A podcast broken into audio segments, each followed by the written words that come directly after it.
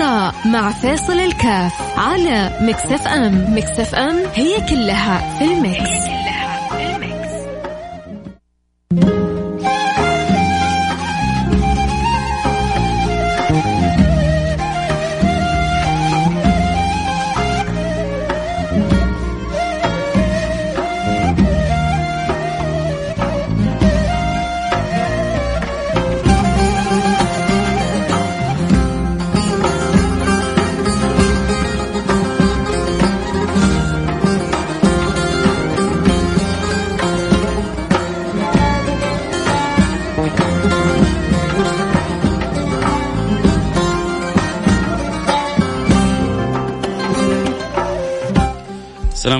الله وبركاته حياكم الله أنا معكم فيصل كاف في برنامج النظارة البيضاء. آه، اليوم حتكلم عن حاجة حسيتها أنا و سبحان الله وأنا بتفكر بيها قلت خليني كذا آه، أعيشها أنا وأحبابي في برنامج النظارة البيضاء. أمس كنت بأصلي وجاي يصلي بجواري أحد الناس اللي يعزوا علي. وسبحان الله طبعا هو له فترة بالحالة هذه لكن أمس كذا حسيتها وقعت في قلبي. فقلت يا الله كم أنا في نعمة لا يعلمها إلا الله. كم أنا في نعمة مهما شكرت لن أؤدي حقها.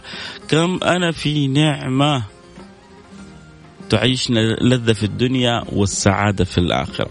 آه إيش اللي صاير أني أنا بصلي وهو جنبي وهو جالس على الكرسي. فلما تيجي لحظة السجود أنتم ما تتخيلوا قد إيش طبعا الذي يحاول أن يتذوق حلاوة الصلاة من أجمل المواطن التي يتم تذوق حلاوة الصلاة فيها السجود. من أجمل المواطن الذي يتلذذ الإنسان فيها بالصلة بربه السجود. فهذه اللحظة الجميلة هذه الحياة الحلوة. هذا المعنى ال... الذي صعب وصفه السامي الراقي لحظة ما أضع جبهتي لله سبحانه وتعالى. كم من أناس الآن بسبب كبر السن أو بسبب المرض أو بسبب السمنة المفرطة أو بأي سبب كان كان الله في عونهم أخذ الله بيدهم من الله عليهم بالشفاء لكن الخلاصة أنهم محرومين من السجود. مكره أخاك لا بطل. يمكن في قلوبهم حسرة على السجود وشوق أكثر مني لكن لا يعني ليست يعني ما هو دائما كل ما يتمناه الإنسان آه، يدركه. تأتي الرياح أحيانا بما لا تشتهي سفنه. ما كل ما يتمناه المرء يدركه تأتي الرياح بما لا تشتهي السفن فإحنا وإياكم ربي معطينا الصحة والقوة والعافية عشان نكون أقرب ما نكون منه. السجود يا سادتي هو بوابة الاقتراب. الله سبحانه وتعالى في كتابه لما أراد أن يذكر الاقتراب ربطه بالسجود. كلا لا تطعه واسجد واقترب. يعني السجود هو أعظم البوابات للاقتراب من الرب سبحانه وتعالى. لا تطع العدو لا تطع الشيطان لا طب اعمل إيه يا ربي؟ اسجد. اسجد واقترب. كلا لا تطعه واسجد واقترب. تبغى تصير قريب عليك ببوابة السجود. لذلك النبي صلى الله عليه وعلى آله وصحبه وسلم أعلن ذاك الإعلان وأخبر بذلك البيان. لمن كان له عقل من بني الإنسان فيدرك عظمة الصلة بالرحيم الرحمن فقال صلى الله عليه وعلى آله وصحبه وسلم أقرب ما يكون العبد من ربه وهو ساجد.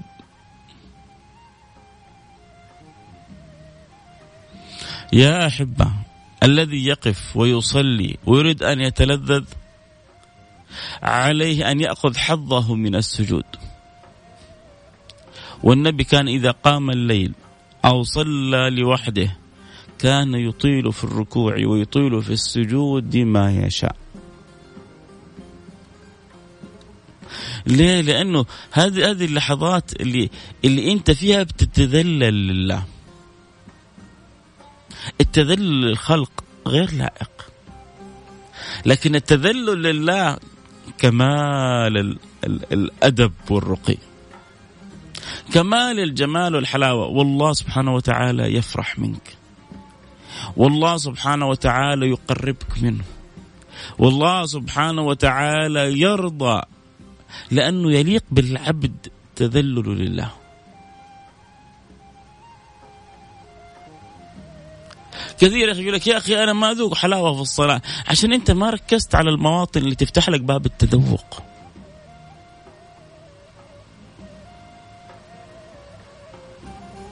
أنت لو تعرف قد إيش قيمة إنك تضع جبهتك في الأرض لله.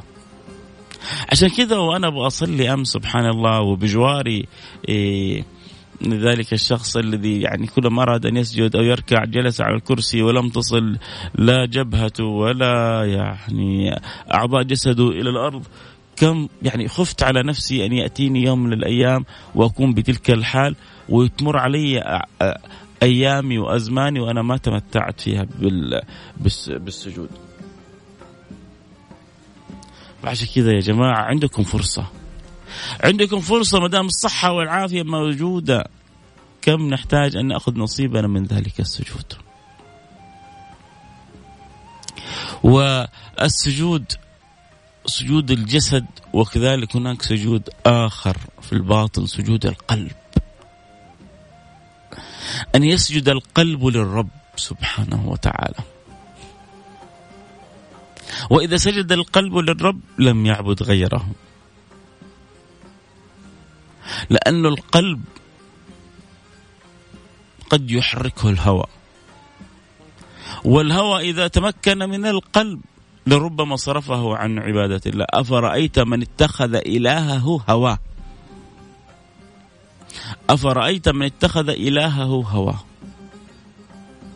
يا جماعة يعني في مواطن في أوقات يحتاج الإنسان أن يستغلها في لحيضات يحتاج الإنسان أن يبحث عن نصيبه منها. في نسمات ينبغي أن يأخذها بقوة.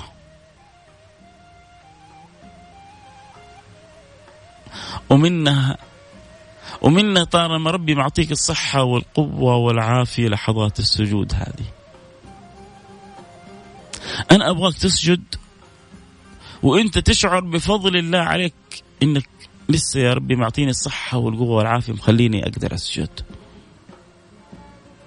آلاف بل ملايين غيري ربما مش قادرين يسجدوا.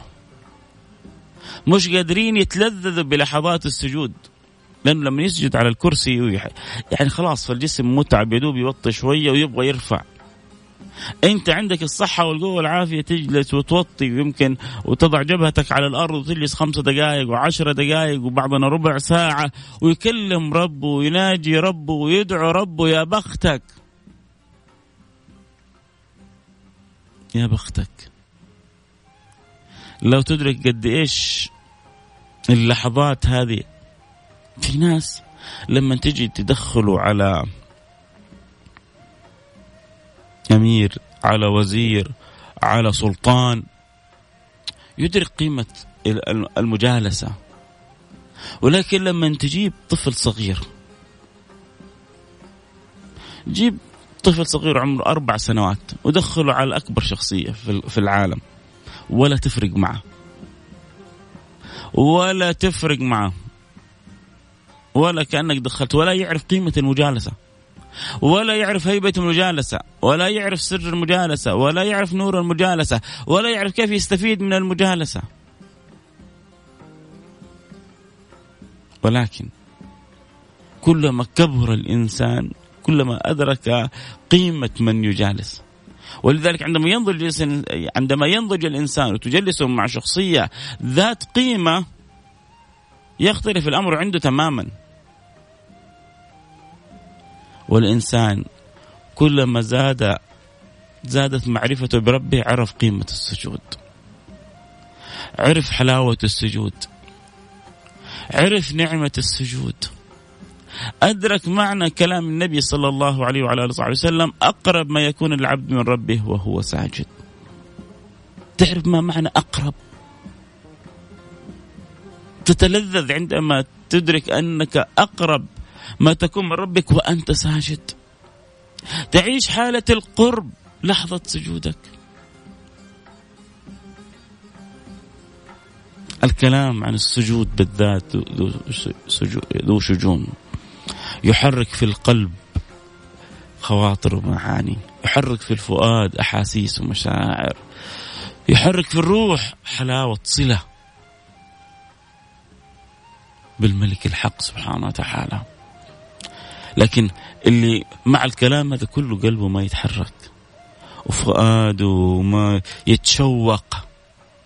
فليسأل الله له قلب. فربما ليس لديه قلب. ما هو في قلوب بتموت. في قلوب وإن كانت تمشي بين الناس ولكنها قلوب ميتة. اللي عمره ما بكى يوم في سجود. اللي عمره ما وقف في بين يدي الله في صلاة فحس بحلاوة وتذوق. والنبي يقول ذاق طعم الإيمان. ثلاث من كنا فيه وجد بهن حلاوة الإيمان. الصلاة فيها حلاوة وفيها ذوق وفيها طعم وفيها سعادة. كم من هم أزالته؟ وكم من غم أبعدته؟ وكم من مصيبة فرجتها؟ وكم من كرب صرفته؟ وكم من ضائقة وسعتها؟ وكم من غم قالت له روح اذهب مع السلامة. كان إذا أصابه هم فزع إلى الصلاة حبيبكم محمد. أكيد كل يحبوا يتابعوا الحلقة صوت صوره ينضمون على الانستغرام live @فيصل كاف F A I S A L K A F تابع قصة صورة؟ حنروح فاصل ونرجع ونواصل خليكم معنا لا أحد يروح بعيد. حياكم الله رجعنا لكم وأنا معكم فيصل كاف في برنامج النظارة البيضاء وحلقتنا اليوم عن لذة السجود. آه طبعا في شاب أرسل لي رسالة من تبوك آه بيقول لي آه أنا الآن في أولى جامعة وما زلت أعاني من إهمالي وتركي للصلاة.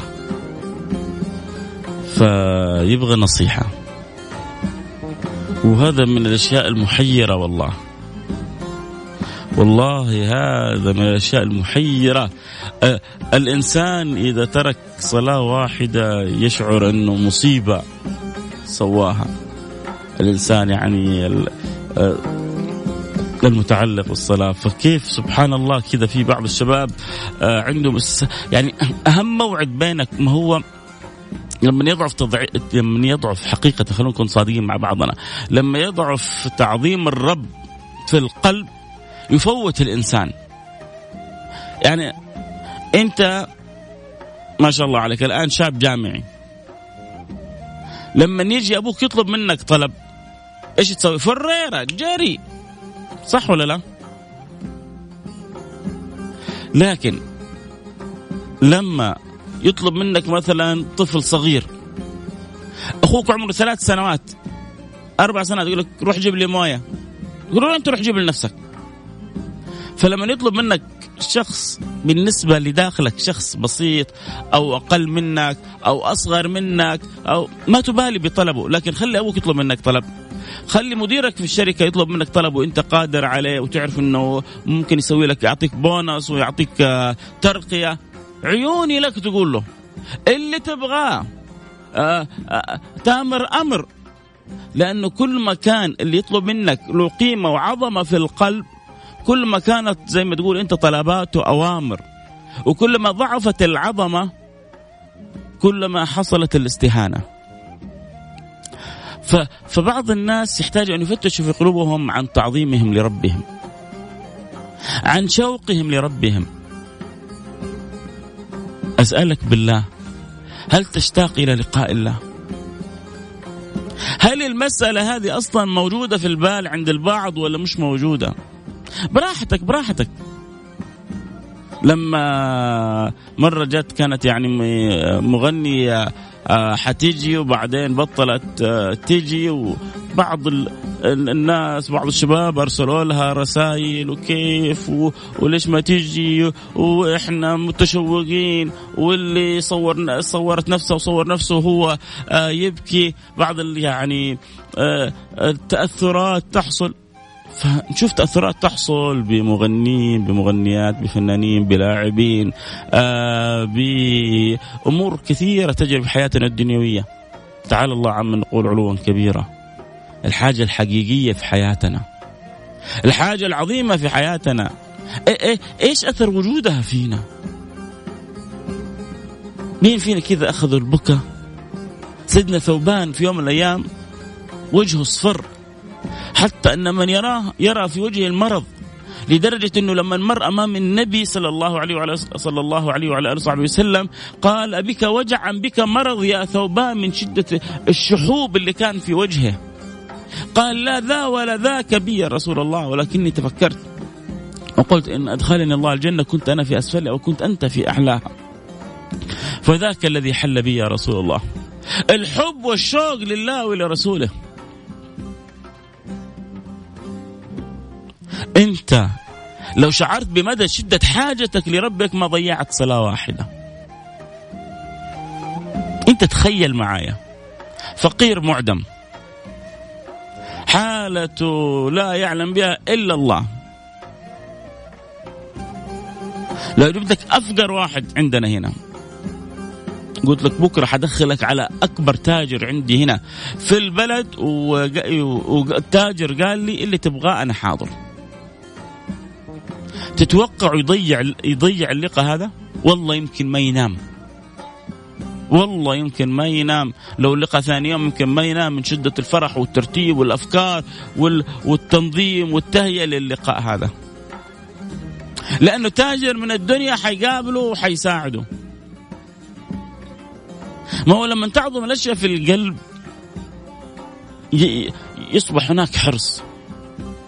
لما نشوف أعداد من الشباب أولاد وبنات غير مبالين بالصلاة. في الأخير ما حد يجبر أحد. لا إكراه في الدين ما حأجبرك على شيء. لكن أنا بكلمك بكل حب بكل ود لأنه قلبي بيعصرني ألم لأنك بتضيع على نفسك أجمل شيء في الدنيا وفي الآخرة الصلة بالله. الصلاة صلة بين العبد وربه. فرحان عشان عندك شوية فلوس فرحان عشان رحتي حفلة الفنان الفلاني أو الفنان الفلان العلاني؟ مبسوطة صح؟ عايشة سعادة. تحضر الحفلة تعيشي بعدها شهر وانت مبسوطة. أنا رحت أنا غيرت جو أنا انبسطت. عرفتي تحسي مرة واحدة بهذا المعنى في الصلاة؟ لا يا أخي كل يوم أصلي ما عمري حسيت. رحت الحفلة انبسطت. سنين وأنا أصلي وأنا ما عمري حسيت. سيدنا عثمان قال لو طهرت قلوبكم لما شبعتم من ذكر الله. فتش في قلبك ليه؟ ليه؟ ليه أهل الصدق والصلاح يذوقوا حلاوة الصلاة وأنا وأنت ما نذوق ربي يقول إن الصلاة تنهى عن الفحشاء والمنكر. ليه صلاتي أنا وصلاتك ما تنهانا عن الفحشاء والمنكر؟ ممكن قد نفكر في المنكر في وسط الصلاة ليه؟ هل يمكن عشان إحنا بنأديها من غير استشعار؟ هل بنأديها وإحنا مجبرين؟ هل إحنا بنأدي الصلاة لأنه تعودنا على الصلاة خلاص؟ عادة خلاص من من صغري وأنا أشوف أهلي يصلوا وأنا أصلي زيهم. ما عمري جلست أفكر في معاني الصلاة في أذواق الصلاة في حلاوة الصلاة كيف أخشع في الصلاة كيف أخضع في الصلاة كيف أتلذذ في الصلاة.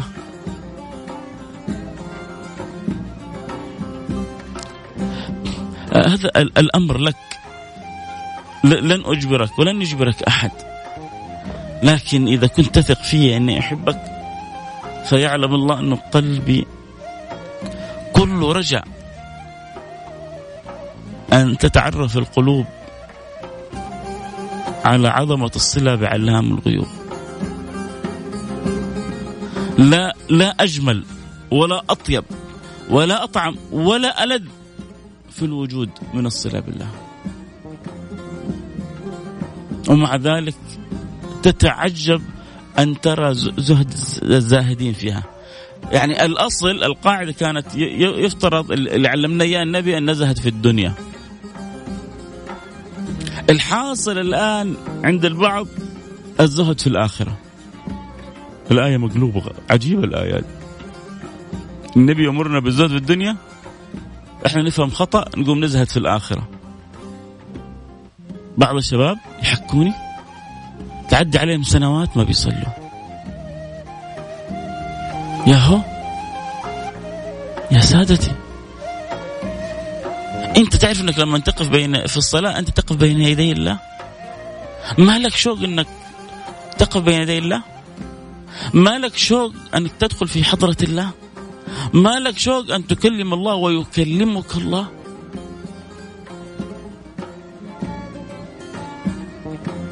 أسهر على المباريات بعدين أجي أنام واضيع صلاة الفجر ولا كأني سويت شيء.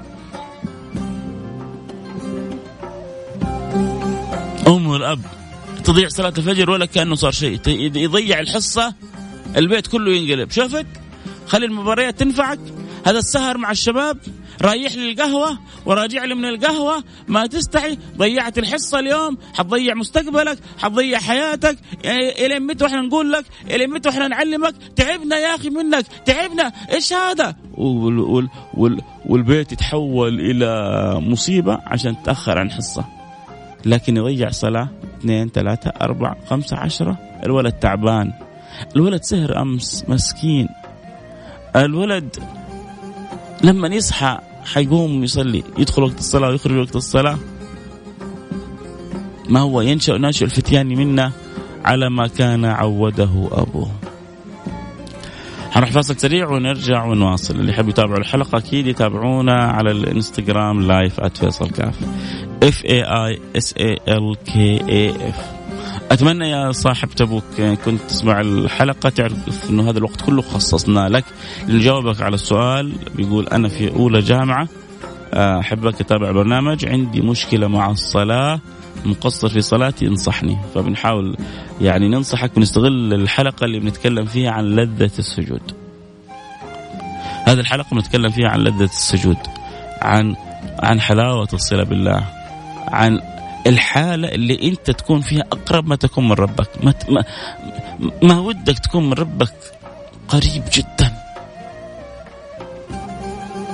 أنا أبغاك يكون ودك وأبغاك تعيش أبغاك تعيش المعنى.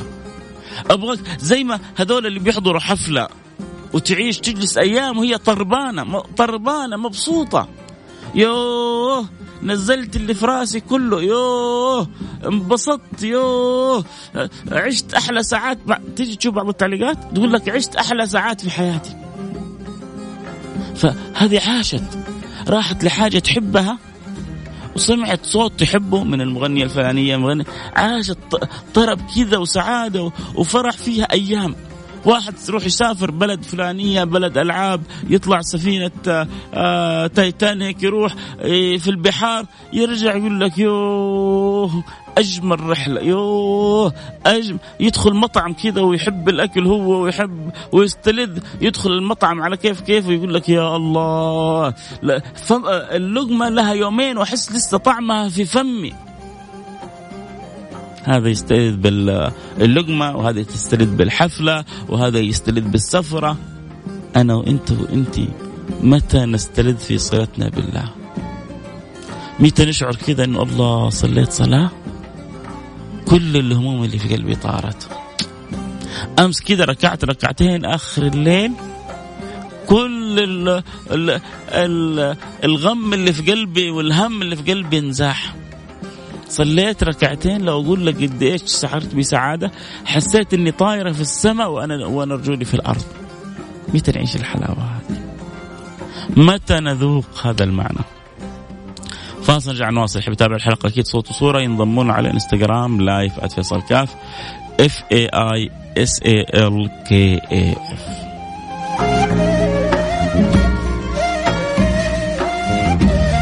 أكيد إذا عندك أحد حابب آه انه يعني إن شاء الله ما بقول إني عندي قدرة ولكن عسى أن أستطيع أن أعلقه بالصلاة أن أذكره بالصلاة أن أحبب له الصلاة أكثر وأكثر.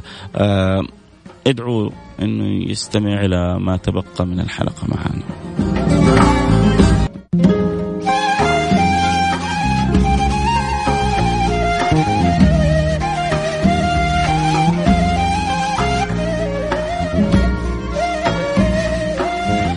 حياكم الله رجعنا لكم. أنا معاكم فيصل كاف في برنامج النظارة البيضاء. سعيد جدا بكل اللي انضموا لنا على الإنستغرام لايف فيصل كاف في اعداد من المستمعين أه تحولوا معنا في على البث سواء كنت معي على البث أو تابعني عبر الأثير. المهم ان الفكرة توصل والفائدة توصل وكلنا يا جماعة نحط يداتنا على قلوبنا وناخذ بيد أولادنا وبناتنا. أه تسارع الدنيا كثرة المشاغل صعوبات الحياة اللي عمالها تزداد. أحيانا بتشغل الإنسان عن صلته بربه مع أنه مفروض أنه لما تزيد صعوبات الحياة يرجع الإنسان ويلتجئ إلى الله لأنه من المفرج؟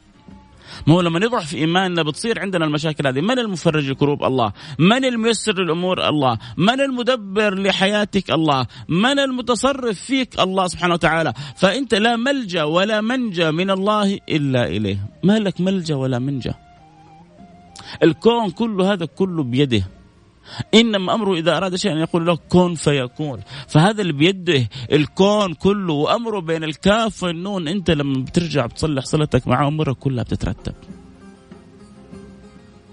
بتترتب على على الوجه الذي هو يراه في خير لك. أنت بس مثل ما جاء في الآية فاستقم كما أمرت. احرص قدر المستطاع وفوض أمرك وعيش معنا. يعني من الأذكار دائما الحلوة إذا أحد يجيبها في الصباح والمساء وأفوض أمري إلى الله إن الله بصير بالعباد. وأفوض أمري إلى الله إن الله بصير بالعباد. آه رسالة بتقول أنا آه إذا نصحت أحد في الصلاة يقول لي أنت راح آه تحاسبني. لا لا لا لا عشان كذا قلنا كل واحد براحته يا جماعة. إحنا ما راح نحاسبك لكني أنا أحبك. ولأني أحبك أعلم أن ثاني ركن معظم في ديننا الصلاة على طول بعد الشهادة. فهو أول ركن بعد الشهادة. وأعلم أن النبي قال إن الصله بيننا وبين ربنا مفتاح الصلاة. وانه القاطع للصلاة قاطع للصله بربه. وإنه النبي ما حرص على شيء كحرصه على تعليم أمته الصلاة. وإن هذه اللحظات اللي أنت بتوقف بين فيها بين يدي ربك فإيش اللي يغنيك عن ربك؟ ما ما أجبرك على شيء لكني أحبك وأتمنى لك الخير. واحد يرسل لي رسالة طبعا المجال مفتوح حتى على الواتساب يا جماعة اللي يبغى يرسل رسالة على الواتساب آه، صفر خمسة أربعة ثمانية, ثمانية واحد, واحد سبعة صفر صفر بيقول لي آه، كيف أصلي يا فيصل وأنا فاعل الكبائر بالعكس أنت أحوج واحد أنك تصلي إيش يعني؟ نسأل الله السلامة والعافية. تلعب؟ تشرب؟ يعني تزني؟ إيش إيش إيش إيش عندك؟ بالعكس أنت أكثر واحد على على علاتنا محتاجين للصلاة. ليه؟ لأنه النور لما بيدخل بيزيل الظلمة. عندي ذنوب وعندي طاعات. بإذن الله الطاعات حتغلب الذنوب. ماني قادر. يا أخي أنت تبغاني أصلي وأنا ماني قادر أترك الشراب. أنا ماني قادر أترك العلاقة المحرمة. أنا ماني قادر. مين قال لك؟ أنا ما قلت لك أترك. طبعا أتمنى إنك يعني ما تعمل شيء يغضب ربنا لكن أنا أكلمك الآن في موضوع آخر. ايا كانت حالتك صلي. صدقني بعد فترة من تذوقك لحلاوة الصلاة أنت حتستحي. شوف النفس يا جماعة أنتم لازم تفهموا إنه النفس تحتاج إلى نوع من أنواع التعامل. يعني النفس تحتاج إلى المداراة. النفس تحتاج إلى المسايسة. لا تواجه النفس تكسرك النفس. لا تعاند النفس تغلبك النفس. والله سمعت كلام فيصل كاف. أنا الآن بصلي وكله بتركه. تصلي يوم يومين والشيطان يجي فوق راسك تترك الصلاة وترجع أعنف من أول. سايس نفسك. راعي النفس. والنفس كالطفل إن تهمله شب على حب الرضاع وإن تفطمه ينفطم. أنا الحمد لله أصلي كل الصلوات جماعة في المسجد بس الفجر أصليها في البيت بعد وقتها بساعة. إيش تنصحني؟ طارق البعداني. أول حاجة آه بعد ساعة لسه وقتها ما انتهى. عادة وقت الفجر ينتهي من بعد الأذان بساعة وثلث إلى ساعة وخمسة وعشرين دقيقة. المهم أنك تصليها جماعة. ما هو إحنا برضو كذلك التشديد التشديد على الناس. في صلاتها في المسجد جعل البعض يتهاون في الصلاة. الصلاة في المسجد. أمر معظم. الصلاة في المسجد أمر مهم. لكن لو صليت جماعة في بيتي ما في مشكلة. المهم أن تصليها جماعة. تصلي الجماعة في بيتك تصلي الجماعة في المسجد كله خير. يجي بعضهم يقول لك لا ينبغي للصلاة في المسجد. بعدين هو في الدوام يصلي في, في العمل مع أصحابه. أنا يوم من الأيام كنت مع ما شاء الله في في في في مجلس في حتى كبار علماء كبار كبار العلماء. صلينا في البيت. كنا مدعوين عند أحد الشخصيات المهمة. كلنا صلينا في نفس المكان. ما ما رحنا وخرجنا مع إنه لو خرجنا ممكن نروح المسجد. صلينا في في داخل وكبار العلماء معنا. كبار علماء البلد.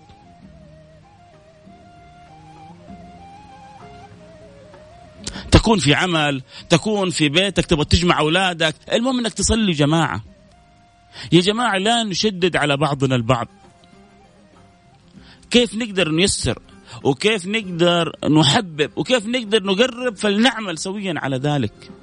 عندنا أعداد من الأولاد والبنات. صار في شوية تساهل في الصلاة. قلبي بيوجعني عليهم. لازم كلنا نتكاتف إنه ما نضيع الصلاة. كنا طائعين. أو كنا ضايعين كنا صالحين كنا طالحين. إيش ما كنا الصلاة هذه خط أحمر. وخذوها من نصيحة أخوكم فيصل. يعني حاجتين متى ما حافظت عليها إلا ما تستقيم حياتك حتى لو يعني آه، آه، إيش ما كان من عندك من تقصير. خذها من يعني أخوك المجرب. حافظ على حاجتين. مهما كنت مقصر في أمور أخرى إلا ما يصلح حالك ولو آخر عمرك. إيش هي؟ برك بوالديك ومحافظتك على صلاتك. حافظ على صلاتك وكن بار بوالديك. وصدقني مهما كان عندك انحراف أو انجراف إلا ما تصلح حياتك. أنا أجزم لك. أنا مسؤول عن كلامي. أنا أتعهد لك. أنك متى ما حافظت على صلاتك وكنت بار بوالديك إلا ما تستقيم حياتك شئت أم أبيت. إيش تبغى أكثر من كذا آه رحم الله والديك. الموضوع جدا حساس. آه أجمل تذكير بموضوع الصلاة. أخوك وحبيبك علي الفرساني. شكرا حبيبي علي. آه أخوك هاشم الحامد الأنثى ثمره الطاعة والمحبة. فكل مطيع لله مستأنس وكل عاص مستوحش. نسأل الله السلامة. والعافية. آه شكرا على تواصلك ومحبتك للبرنامج. والله وبالله كلنا مقصرين. اللهم اشرح قلوبنا وصدورنا. لأداء الصلاة الصلوات. اللهم آمين. يا رب العالمين. المهم يا جماعة آه، نفتش في مجتمعنا في ناسنا في أهلنا في أحبابنا وكيف نتكاتف كلنا عشان ما يكون بيننا مقصر. أو تارك للصلاة. ما شاء الله تبارك الله كلامك مرة حلو ومؤثر. الله يحفظك ويطول في عمرك إن شاء الله ويخليك لنا يا رب ويخليكم لي ولا يحرمني إياكم ولا محبتكم ولا متابعتكم للبرنامج. واحد كاتب لي موضوع مرة مهم. آه أنتم اللي قلوبكم طيبة فلابسين الضرب بيضة تشوف كل شيء حلو. أحسن برنامج إذاعي اسمع وشكرا لك أستاذ فيصل كاف. أنتم أحسن ناس بتكرموني بأوقاتكم. الله يطرح الخير والبركة ويقبلنا على ما فينا. اسمي عبد العزيز مجرشي. وأحب أسمع لك. حوالي عشر سنوات صار روتيني. عبد العزيز والله شوقتني إني أراك. يا جماعة أنا نفسي والله هؤلاء اللي يحبوا البرنامج النظارة البيضاء ولهم سنوات يعني عبد العزيز مجرشي بيقول لي عشر سنوات أنا أتابعك. صدقني إن رأيتك لقبلتك على رأسك. ربما تكون أصغر مني ربما تكون ما أعرف. لكن آه، رسالتك أسعدتني. في رسالة من واحد كذلك ربما نسيت من إيش من منطقة بكرة حقراها إن شاء الله. أو يعني الأيام الجاية وححاول أستضيفه معايا. آه، تحول من شخص عادي إلى شخصية مؤثرة في المجتمع يقول بسبب برنامج النظارة البيضاء. فمثل هؤلاء آه، غمروني بكلام الحلو الوقت انتهى معايا. أكيد يجدد معنا اللقاء غدا إن شاء الله. في أمان الله.